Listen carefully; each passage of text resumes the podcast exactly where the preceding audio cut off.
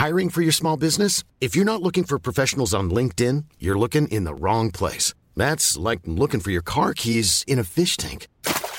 LinkedIn helps you hire professionals you can't find anywhere else, even those who aren't actively searching for a new job but might be open to the perfect role. In a given month, over 70% of LinkedIn users don't even visit other leading job sites. So start looking in the right place. With LinkedIn, you can hire professionals like a professional. Post your free job on linkedin.com slash people today.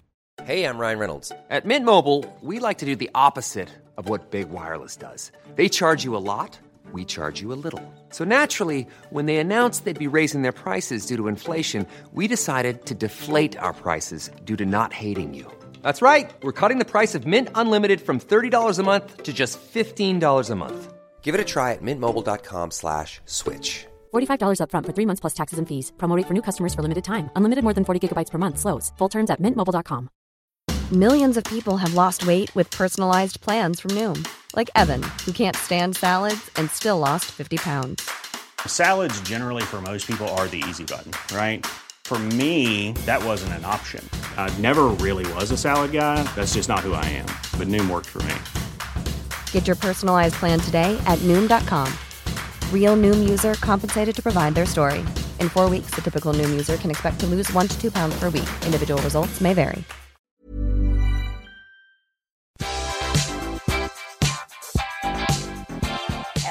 Everyone. Welcome back for a brand new episode of Collider Ladies Night. Guess what? I can't stop covering Fear Street, and I have yet another favorite star of the Fear Street films with us here. Emily Rudd, congratulations. Oh my God. Thank you so much. And thank you so much for having me. I'm so excited to be here and to talk even more about Fear Street because I too cannot shut up about it. Yes, good. That's the way to do it. I like Yeah. it. All right. I warned you. We start the show with dicey questions. I'm going to give you three rolls on the dice tower behind me. I've got eight questions listed here, and whatever I roll, that's what you're getting to start. Okay, great. Perfect. Let's do it. All right, roll number one. We've got a number one. Oh, I'm happy it landed on this. This one's called Fear Street Fans. What is the most memorable thing a Fear Street fan has said to you about the films? Oh my God. Um, oh shoot, there've been there's been so many amazing things said about these films. I think I think the biggest takeaway for me is anytime anyone has said that they have felt represented in these films in a way that they haven't been in other horror series, movies, whatever. Um, you know, because obviously we have a lot of LGBTQ representation. We have um, two amazing black leads, and so and then also we can't forget we can't forget um, Darrell Britt-Gibson either. So he comes in more in movie three. So I guess three. But I mean, it. Yeah, I think the biggest thing for me is like, okay, cool. People are a wide range of people are seeing themselves in these films, and that just warms my heart. Yes, I could not agree more. All right, roll number two now. Number seven. What is number seven? Oh, I know the answer to this and I already love it. It's four legged friends. Please tell us about your pets. I have a chocolate lab. His name is Toby, based off of the the baby from Labyrinth, um, because that's my favorite movie. So he's just like he's an old guy now. Well, I don't like to say that, but he's kind of getting older, but he still acts like a puppy. He's my best buddy. He lives back home with my parents, and I think about him constantly. Yes, I understand that very much. All right, roll number three. And we are wrapping this up with a six. Scary stuff. What is the scariest movie you've ever seen? Oh my gosh. Oh, um, you know, I have to say that I think I think it's the Babadook just because I grew up on fantasy films and it really blended fantasy elements with horror elements.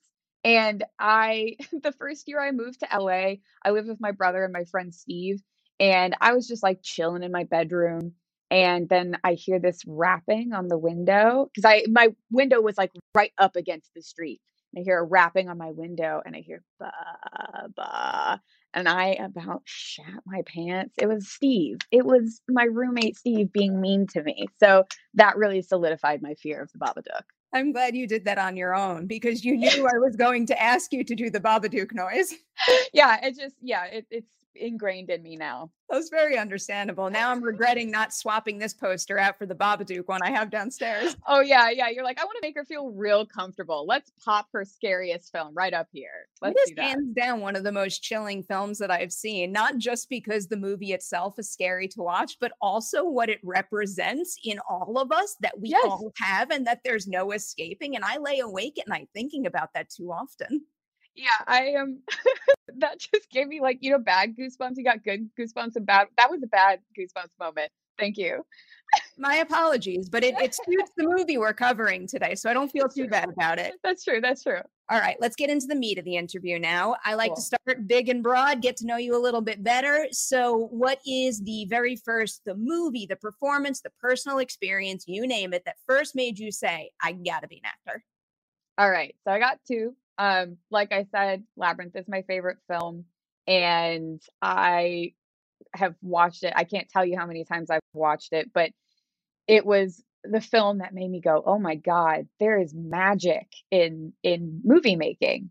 And I have always wanted that's why I became an actor because I want to create magic for people. I want to bring people into other worlds. And then I also saw uh, the 500 Hats of Bartholomew Cubbins at there's a children's theater in Minneapolis where I'm from, and as a kid, I remember the scene where the king keeps taking off the hats, and there was just hats under hats under hats, and I'm like, I'm watching it in real life, and I'm like, what on how? How does this even work? I don't understand, and so it's just that sort of that wonderful playfulness and just the ability to do anything, be anything, create anything was like, you know, I, I, have to do that. I have to be a part of it. I love the way you describe the movie magic of Labyrinth because that's the exact same way I feel about Jurassic Park. And that's the reason I'm here at all. It's because that movie had that same effect on me. Yes, yes. It's just these big worlds where you're like, I believe all of this and I want to be a part of it. And I and that's why we re- rewatch all of these films because we just want to live in it more and more and more.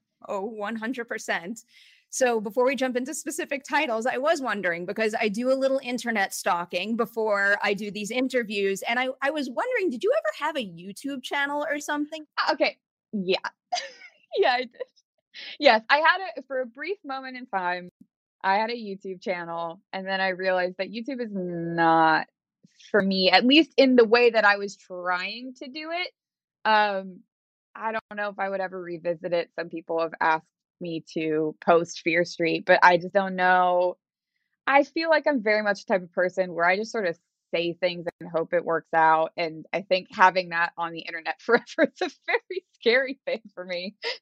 now I feel bad letting you know that some of those clips are floating around. They're oh, delightful. Oh. Like literally every single one I watched is is very genuine and I could see people responding to it really big. Oh. So the stuff oh. that's out there is quite nice. Okay, well thank you. That makes me feel a little better. Hooray let's get into some specific titles here. So, IMDb tells me that you scored a whole bunch of music video opportunities to start. Now, I'm a big Motion City soundtrack fan, so I like that one in particular. Yes. When you first started out in the industry, is music video something you sought out, or was it something that you happened to fall into? That was something that I actually happened to fall into. A music video was my first acting project out here in LA. And at the time, I was working two jobs and I had to work the next day and it was an overnight shoot. And I, I think I got paid like a hundred dollars maybe or something for 12 hours of work overnight. And I was almost not going to do it. And then my family was like, you literally went to LA to act, just do it. You can sleep when you're dead. And so I did it. And from that, the director Robo really loved me and he's used me for a bunch of other ones. Um, the casting director for that used me for a bunch of other ones. And so it kind of became my thing. I just sort of fell into it for a good year where I was just doing music videos and it was a fun way to keep doing what I loved and make money. And so that was um yeah, it ended up being a lot of fun. It wasn't anything I expected, but I really enjoyed it. Is there anything about those opportunities that might have paved the way to your first uh, TV gigs? Absolutely. I mean, I think I think exposure is exposure. I think experience is experience and it helps me kind of because I didn't come from a film and television background. I grew up in a very small town in well, half Minnesota, half Wisconsin, and I just did theater. And so I didn't really have any experience in front of the camera. And so that was a really wonderful way to sort of dip my toes in, get comfortable, understand how things work on set so that when I actually got the bigger opportunities, the, you know, film and television opportunities, I was like, okay, I'm not completely out of my depth here. So I'm jumping all around here, but you mentioned you mentioning exposure is making me think of this question. So I know Fear Street came out in uh, early July. Had you already booked what was it, Hunter season two? And I think you were probably already shooting Moon. I, I keep wanting to say Moonfall because that's the Roland Emmerich movies that's Yes, coming out, but it's yes. Moonshot. Did did Fear Street have anything to do with you maybe booking those roles through more people seeing your work in Fear Street, or is it a situation where Fear Street hadn't come out, so they didn't even have access to it anyway? I think um I think at that point in time it was probably it just I got I got lucky with the timing of it. It wasn't generally speaking, I think Netflix likes to keep, you know, to themselves. They like to keep things secret and they were they were really trying to make Fear Street a big thing. So they wanted to keep it locked down. Um I think at least in the industry they maybe knew about it, but I I'm not sure if anyone really knew. I think maybe Netflix knew, but I don't think anybody really knew how big it was going to be. So um which is so cool.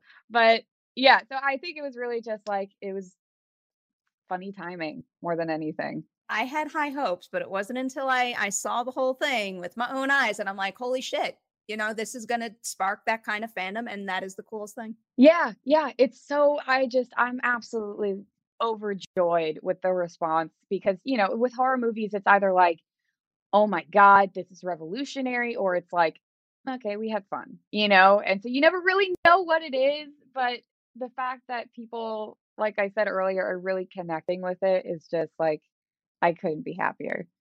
All right, some early titles now, early TV titles specifically. So, going through your filmography, and the two that I took note of was Electric Dreams and The Romanovs. So, Yes. You, I mean, you had a you had a role in Electric Dreams where you're being directed by someone like Alan Taylor. That must be huge. But Yes. there's something about going toe to toe with a with an industry veteran who's so experienced, like Amanda Peet, that makes me think mm-hmm. that maybe that was the one that made you think maybe like I am here and I'm doing it. I can operate on this level, oper- opposite this powerhouse. And I don't know, am I right? Does that give you a- an extra source of confidence? No, you are you are 100% correct. It was it was a combination of working with Amanda but also working with Matt Weiner.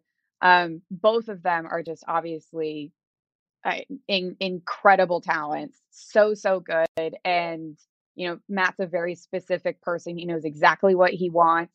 And so the fact that he casts the people he casts, you sort of go into it knowing, okay, this this is meant for me. I made it. I've done what I needed to do.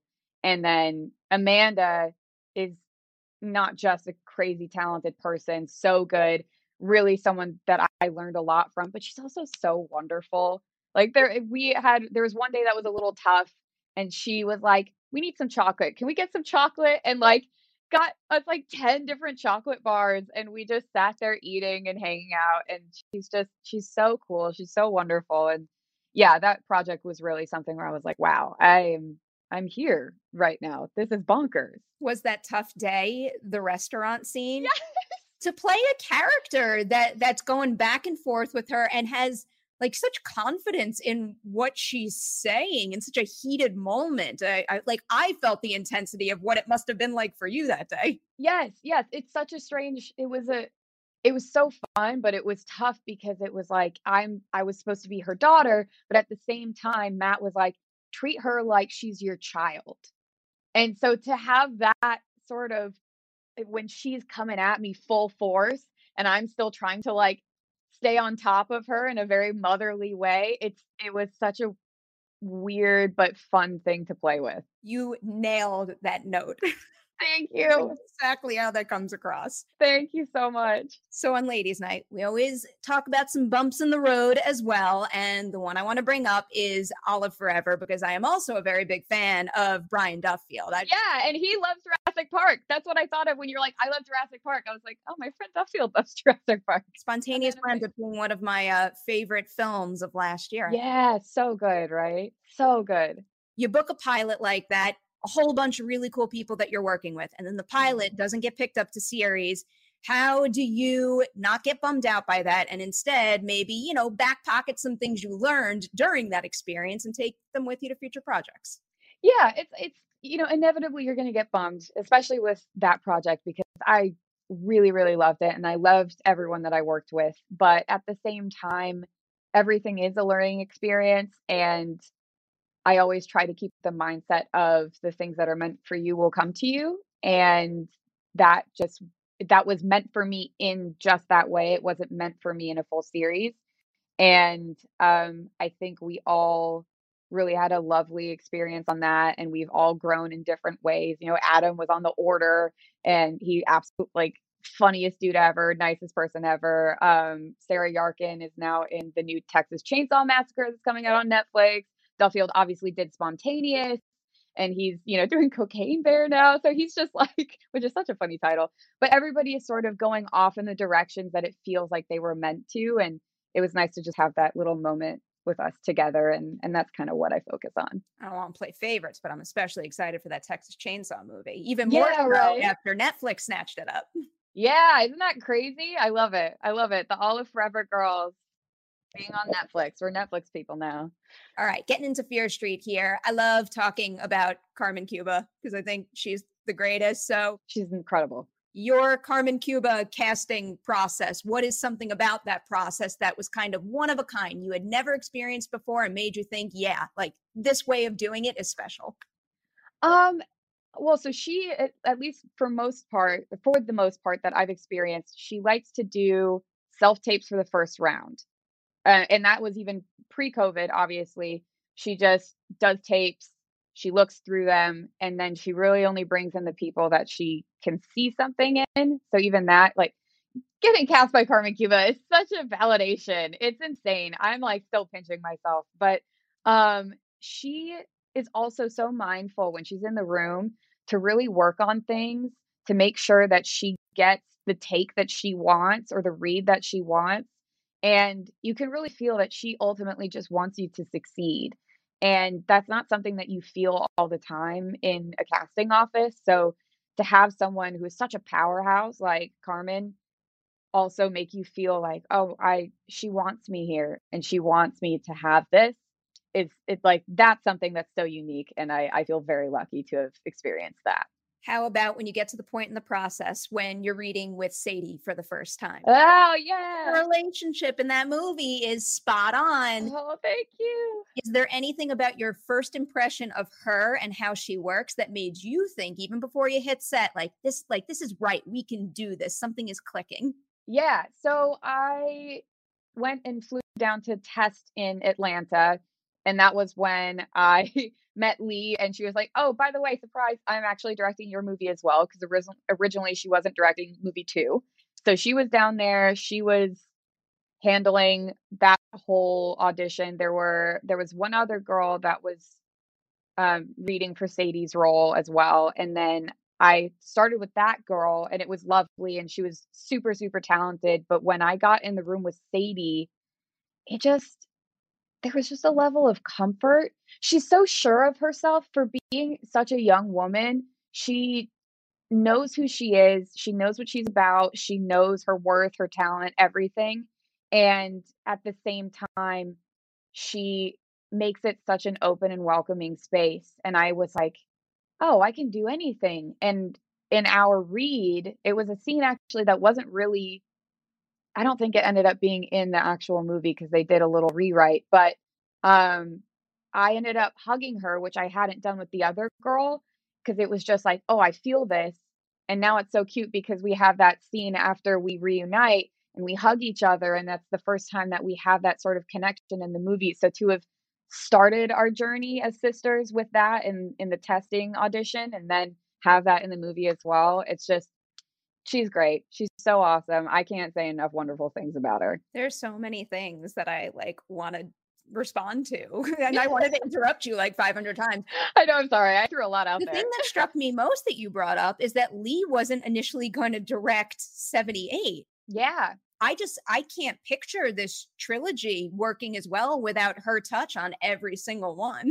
I agree. I agree. I think it was I think at the time because it was originally with Fox, I think they were cognizant of the fact that it would have been a lot of work for her to do all three. Um, but I think something happened to where it just the the original person who was attached wasn't able to do it and so Leigh was there and she was like, well, here we go. And I cannot, like you said, I can't, I also can't imagine not having her because she really just, she's such a visionary.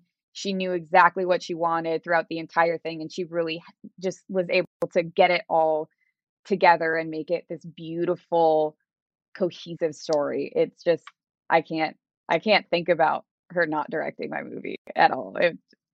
Crazy we are going to come back to the marathon of it all a little later. But first, yeah.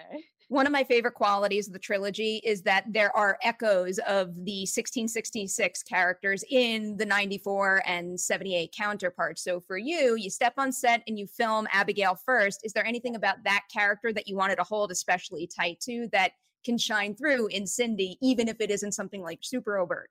I think it's just they have the similar thing of being naggy they're you know she's she's kind of a control freak and cindy is very much a control freak and so i think abigail was the same way especially with sadie's characters so i think that was the biggest through line because obviously abigail isn't a massive character in the 1600s so just to have that little tiny tidbit of okay the sister relationship is the most important thing and carrying that over into 1978 was something that I really wanted to do. So, getting into 78 specifically, is there any particular scene that you found the most satisfying to film where you could feel on the spot everything coming together and you walked away saying, like, yes, that was a good moment? Um, she, there's so many. That's so, it's such a tough question. I always go back it sounds so silly, but I go back to the scene where I cut off Nightwing's head with a shovel. It's because that is like when you think about in the caves where Cindy says, I don't think I could kill him. You know, of course, she already stabbed him and thought that she did, but it's totally different to literally cut someone's head off with a shovel than stabbing them. So that was sort of like the ultimate turn of her shedding her sort of contrived version of herself and settling into the real her. So to have that and walk away from that, I was like, cool. That felt that felt good. That felt like all right, Cindy, the real Cindy's here. A very understandable answer there. To spin that around a little, is there any particular scene where you know, you thought you were having trouble or weren't quite getting there, and you only got there because of something someone else gave you, whether it was a co star or Leigh, something that you couldn't pull out of yourself on your own, but they helped you access? Ooh, um, I the first thing that comes to mind is the scene after Alice breaks her her ankle and I'm sort of unloading and being honest for the first time and I was I forget how I was read I think I was reading it in a way that was a little bitter, not necessarily at other people, but towards myself and my own choices. And Leigh was able to bring out a softness at the end of that monologue when I talk about my sister, when I talk about sweet Tommy and it's it made it more less of like a I can't believe I've done this the entire time to I can't believe I've done this, but my heart aches for what I've maybe done to the people that I love and or what they are to me and what I haven't acknowledged. And so yeah, I think that was yeah, because I, I wish I could I wish I could show you like the end of that little monologue how I originally did it and then what Leigh gave me a note on she just really wanted she was like feel you mean it you mean all of these things you Sadie or Ziggy was right this whole time and you know it you're feeling it for the first time you're feeling that you're allowing yourself to connect with that sisterly bond again. And Tommy was sweet. You genuinely love these people, so sink into that. And I think in this they they used that take after she gave me that note. And so I think that was yeah, that was something where it was obviously a very tough scene because I'm just like sobbing and snotting all over the place. And, you know, you get kind of like settled in there because you're like, I am simply crying. I am simply just crying and crying and crying and doing take after take. And I'm going to get through this. But to have her be there as a grounding force, I think was very helpful and obviously made that little moment what it is. This is a terrible follow up to an answer about such a, a key emotional scene. But I got to ask you about Harold Hines did, you, did you guys ever just for fun come up with more information about Harold Hines other than him just being the person that sent Cindy to the principal's office? No, I that's like I, I he I don't know. Should we have delved into that? Like maybe that's the spinoff. You know what I mean? People have been asking for Fear Street 4. Maybe it's about Harold Hines. I don't know. Like I I'll can't pitch on it. here like fucking Harold Hines. Fucking Harold Hines. I know. I know. Well, I'll talk. I'll talk with Leigh. I'll talk with Leigh. We'll figure something out. We'll get this info. I'm looking forward to that. All right, let's get into the ending of 78. And I like warning, I am especially fascinated by just the art of special effects makeup. So I'm gonna get really weird about all the stabbing. I actually think I kind of scared uh, Sadie at the junket when I'm like, tell me about all the the stabby and the blood and how do you pull that off? And I think she was a little taken aback by it. But all right, getting into the end here.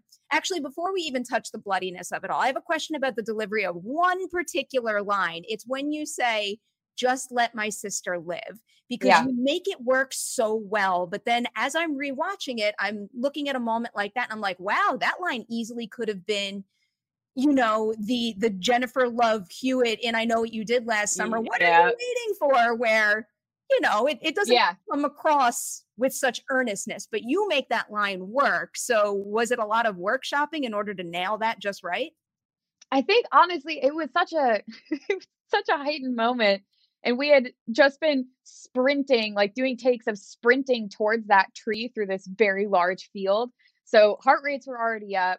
And we definitely paid a little homage to the Jennifer Love Hewitt moment. But um we had already done that was one of the one of the last scenes we did for 78. And so having all of our work done together I, we'd already established that wonderful connection and all i needed to do was just sink into it and i you know i have siblings i have an older brother i have um three older half siblings but my my older brother dan is my best friend and it's obviously not the same as a sister sister relationship but um being able to pull from that and then also the relationship that sadie and i had developed it was sort of like oh of course it just it was it just came out i guess you know and what in that moment, that's all she wanted. That's all that was all she was working for. Once she got trapped in those caves, she was like, I have to get to my sister. And she put herself aside. And I really wanted that moment to show she didn't care what happened to her. That was her bargaining chip. Just please let Ziggy live. Um, and I, I've seen a lot of fans being like, Cindy died thinking Ziggy died with her, which is, I think sometimes reads as like, oh, did they, is that do they think that that's what she wanted? She wanted to like die with her sister so they would never be apart?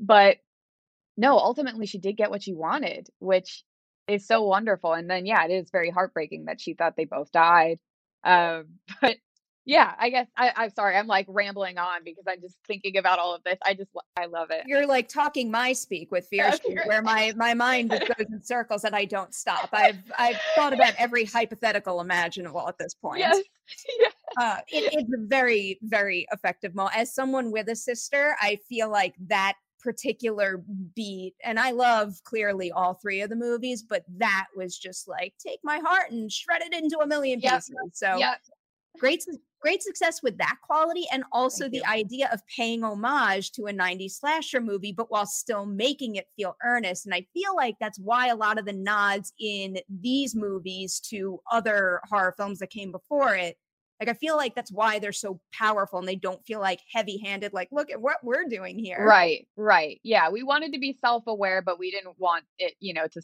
slap the viewer across the face with it. Yes. All right, let's get into the bloody stuff now. So, Cool. going back to what you were saying before now about Leigh not shooting, not directing the second film because it was an epic marathon for her. So she Yeah. steps in and she she told me this in one of our interviews that it was so bloody at the end because she was just so exhausted and was like, "All right, let's do it." So, what were your expectations going into that final death scene compared to what it wound up being on the day? You know, I, the thing is, is I didn't actually have any expectations. I just knew I was like, I'm getting axed to death. I, it's probably going to be bad.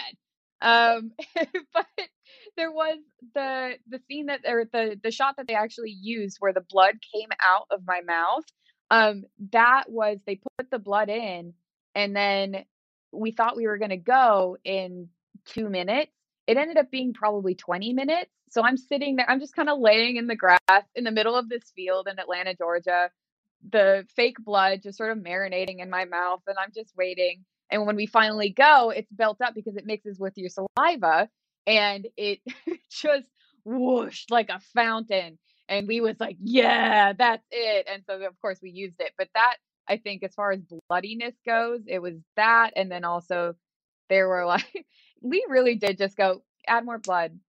Keep no no more blood, more blood. That was sort of like her her tagline throughout the entire filming process. She was like, more dirt, more blood, more dirt, more blood. Do you know what they've gone through? More dirt, more blood. so yeah, I think it was like we started smaller and then she kept going, "Mm, let's let's add some more. Um, just pour it, just pour it on, just pour it on. So, with everything you went through filming that sequence in order to make it look as good as it does, is there anything about the movie magic of it all that made you say, like, huh, I can't believe this is what it takes in real life to make it look like that on screen?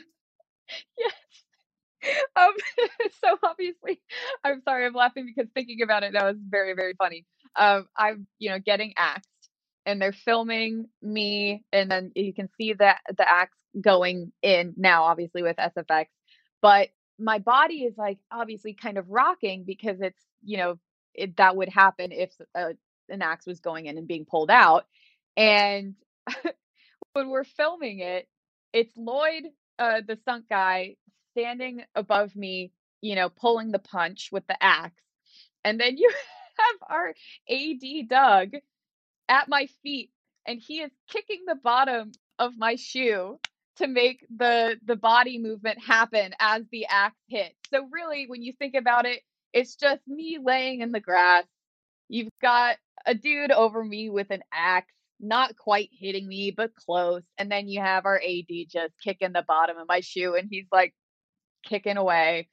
Um, it's it's thinking about that. Yeah, that's sort of like, wow, I can't believe that this is this is what it takes to to make a death scene happen. Here we are. I don't want to ruin the magic of it all, but like that's the kind of behind the scenes footage that I would be very fascinated. I know. I wonder if we have it somewhere because I really, I just feel like it would be so funny to see because we all take it so seriously, right? In the moment, it's a very intense moment, but then looking back on it, you're like, this is ridiculous. I feel like someone's got to have it. They, you Yeah. guys, you documented the entire. I mean, that that's also another great thing. I feel like I I see this more with Netflix properties than other things. But I mean, do you like? Do you guys take all those pictures and stuff on set, knowing that it's going to significantly help? You know, strengthen the fandom when the movie actually comes out. Because I think these movies would have struck a chord no matter what but there's something that this cast has done in terms of using social media and sharing those memories that I think has created an extra special bond between movie and fan. Yeah, yeah. And, uh, you know, I didn't even, it didn't even cross my mind when we were filming because I think we were all just having a good time. And so we were documenting us having a good time. And then it seemed like people wanted to see that, wanted to see the behind the scenes. And then the more we did it, the more people were like, yes, that's it. Give us more. Um, so we just tried to unload as much as we had. But now I wish I had taken more. I'm terrible at taking photos. I'm looking through my my camera roll like where did I take anything at all? What is going on? So I I don't know. I have to dig through see if I can find more. But um, you've always got you've got McCabe and he's Mr. Cameraman. So I know, isn't it crazy? Are beautiful, too. Right? He's so talented. He's so talented, and he was he's such a cool dude. He was like, "Yeah, I'll just I'm not working today, but I'm just gonna hang out. I'll come to set. And he just wandered around with his camera and was having a ball. Uh, but yeah, he's obviously he has like the most in-depth, full collection of behind the scenes stuff. So uh, thank you, McCabe. Thank you, McCabe. Coffee table book. I'm just saying. Oh my God, you're right. They're that beautiful. Okay. Yeah, let's we'll throw it to him. We'll see. Maybe Netflix will be like, let's go. They might as well. I mean, I've already bought uh Waxworks is making a, a record and it's Yes. like stunning. I wish it was here so I could have it that I, I don't think they ship until October, but they look Yeah. so good. Yeah, I think I think the whole cast is getting one. I think. I don't know. I have to check in. I have to check in. I was told that we were, and I'm counting on it because I it like you said, it's beautiful. I was so excited when Leigh said that they were doing that. I got to ask you the big ending question now. I asked this to Kiana and Olivia, and they put me down a very specific path. So I'm curious to get your take. But first, I just want to know your opinion. Who takes the book at the end of the movie? Mm, that's a good question. You know, I I feel like there are so many options. I don't I want to keep I don't have I don't have a solid answer actually. I I love a good mystery. And I love that it's so open-ended that you're sort of like, oh, it really could be anyone because it could be because there's always evil in the world. And I to me that's the point that it could be anyone because we all kind of circling back to the Babadook, we all have that in ourselves, right? We're all a little scary on the inside. So that's where my head goes at least. But I don't what did wait, what did Kiana and Olivia say? Do they do they have actual people that they're like this person? They, they had some ideas, but based on those two conversations, the one that I've landed on as being the most likely and with the most story potential is is Nurse Lane because Zig, Ziggy gives her her notebook back at the end, and with the Echo thing, one might think that she'd have an understanding of how to use the book from 1666, and Right, also she knows how to get back to the book that's sitting at the crime scene. But Yeah.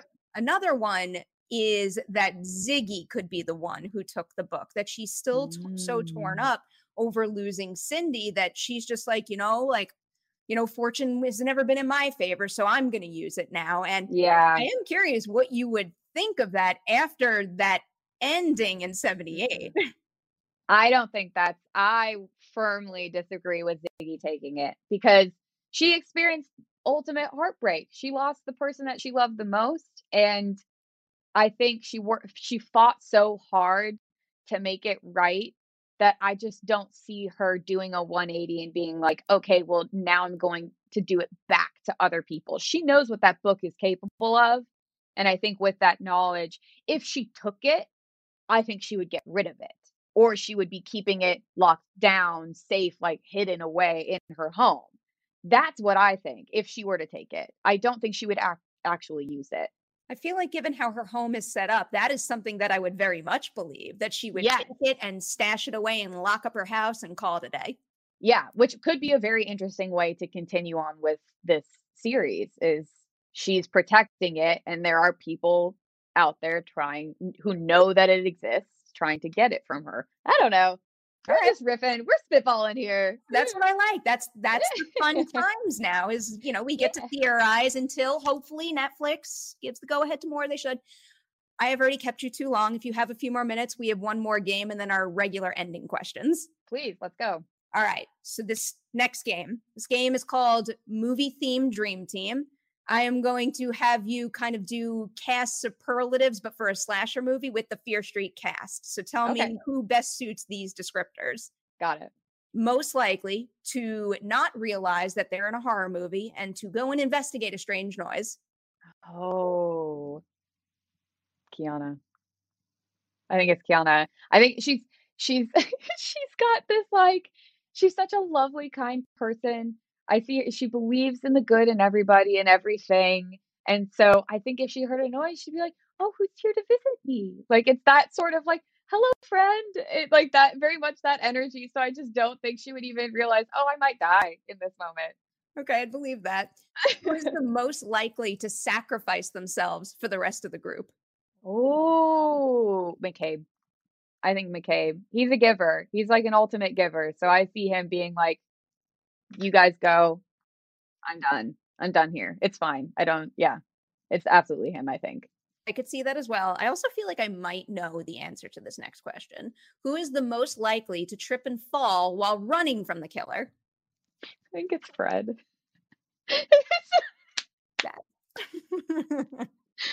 oh, I love Fred so much. But yeah, he would he I just I feel that he's just kind of he's like big golden retriever energy, just sort of existing and and you know finding his way as he goes. And yeah, I don't know. That's definitely Fred. All right. How about who is the most likely to figure everything out, figure out the mystery, and give the group a fighting chance? Ooh. Um, can I give two? Is that okay or no? Okay, Oh, I think. I think it's it's Ryan and Olivia. Olivia obviously is a horror movie buff, but so is Ryan. Um, and so they would understand a lot of the tropes, and also they they're both just incredibly smart, and I think that they would be the ones that would actually be thinking about things and and logical and yeah, I think it's both of them. I would say if I if I can choose two, which I did, and I will. All right, this next one is is kind of my favorite because whenever I talk about, you know, like what would my immediate family do in a disaster movie, my sister always will say that she is this, like without anybody else pushing her in that that direction. Who is the one who just gives up right from the start, says like, "F this, it's too scary, I'm leaving," and then just walks right into the slasher? Oh my gosh. Um, oh, that's such a good question. I'm trying to. I would like to think that we would all battle it out. I'm. Um, I think it depends on the. You know what? It, in my head, it could be Benji. Like I, I, he's just got this like give a shit attitude where he might. It depending on the day, he could be like, "No, I'm not going down," or he might be like, "You know what? That's fine. Actually, this is let's just be done with this. So I it's just like it's a toss up. That's I, that's the only person though. I think I would like to think everyone battles it out. That's what I would hope too. It's Yeah. whenever I'm sitting with like my family of four and we're like, what would happen if, you know, I don't know, a, a natural disaster happened tomorrow and we had to like get in the car and go away? It's that my sister would be like, I would just freak out so hard that I would just crawl in a ball and give up. and then my father would try to have us escape, but drive us into whatever direction that the earth was about to cave in. Yeah. And yeah. somehow I would be the last one standing, but I would be completely alone. Right. Yeah. Yeah. I So- can't believe how much we talk about this. No, yeah. But it's fun. It's fun. We love the hypotheticals. It's like really Yeah. morbid and scary, but it's fun. It is, but it's fun. It's fun. Two more for you here. Who is the most likely to be the last one standing? Oh. Um, I think. Oh. I think it's Julia or Darrell. I think Julia's a boss and smart as hell and stubborn. And I think Darrell is also extremely clever and like he'd probably just be like, you buddy, you want to kill me? Come on, man. Like we're friends, we're pals. Like he just I don't know, he would like romance the not like in a in a platonic way. He would romance the killer and the killer would be like, "You know what? You're good. You're stylish and you're cool as hell." So I feel like I yeah, I think either of them different different ways of doing it, but either way I think they would probably be the ones in my brain. That sounds like a great inventive slasher movie twist. that you think it's going to be a big showdown, but it's really just Darrell like sweet talking his way. It's a heart to heart.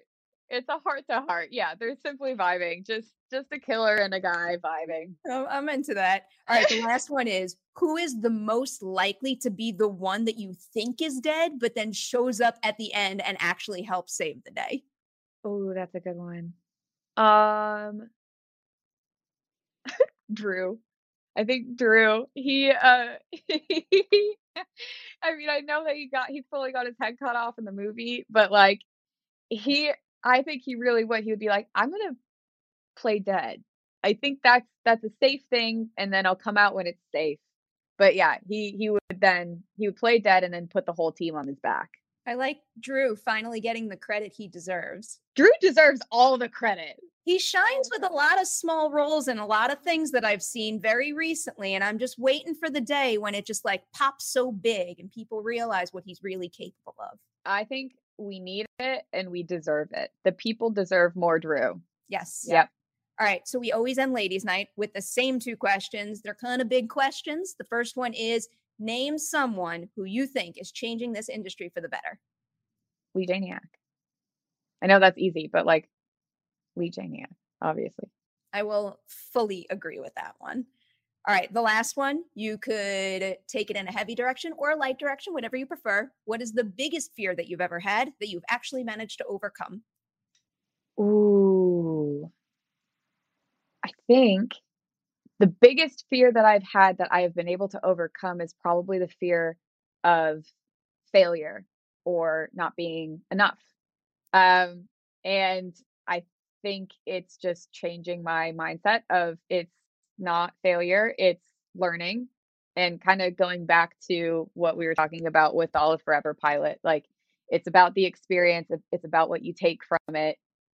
You know, you can make mistakes, but it's not the end of the world. You can grow from anything, you can recover from anything, get over anything.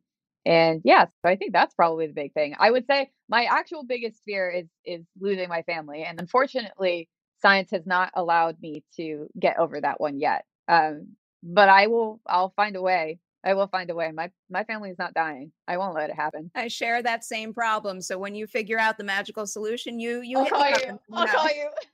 Wait, I have one more selfish question before I let you go because Yeah. my biggest fear that I have yet to overcome is something that I think your family works with a lot bees. So I know bees are good. I know bees are good. I know I'm not allergic. I have been stung. I know it doesn't really hurt. Yeah. But I can't control myself when there is a bee in my face. It's it's tough. It's tough. I think so here's a little tidbit. You can actually tell the mood of bees by the pitch of their buzzing. The lower the pitch, the calmer they are, but if you get like a really that means that they're upset and you want to give them some space. So it just like you can really once you kind of pay attention to that, you can tell, okay, are they in a good mood today? Are they crabby today? I don't know. Uh, so maybe that helps. Obviously, if there's one, just trust that they're not out to get you. They're like hornets and wasps are evil. They're pure evil. We don't like them. But bees, bee bees, they're just they're just hanging out. They're checking you out. They probably want to see if you've got I don't know some like sugar or something. Maybe you smell like flowers, and they're just seeing what's up. All right. That does help. I will take any ammunition I can get to better understand bees and potentially overcome my fear one day. Big contribution you just made. So I must thank you for that. And thank you so much for joining us for Collider Ladies Night. This was such a pleasure. And I feel like I'm saying thank you to you and to everybody right now that's involved in these movies. Thank you for the films, but also thank you for being just such utter delights to talk to because I I love doing this so so much and when someone who's part of the making of a movie that I love is also such a treat to talk to I mean it's the ultimate for me so thank you I'm saying it to you right now but thank you to you and to the entire Fear Street team for just making me so so incredibly happy covering these movies Oh my god. Don't limit yourself. Don't limit yourself. You know what I mean? Like you can keep this going. You can keep on the Fear Street train. See, this is the problem though. I'm I'm very easy to persuade to do that because I keep adding Fear Street Ladies Nights because every time I release one, they're like more, more. And I'm like, well, I, I don't want to do like, more, so maybe. I should. now it's gonna happen again because I just ended it that way, but I don't mind. I'll do another one. no, I think we should do it. I think we should go. Thank you again for being here and cannot wait to see you in more things. Thank you so very much. Thank you again for having me. This was an absolute blast.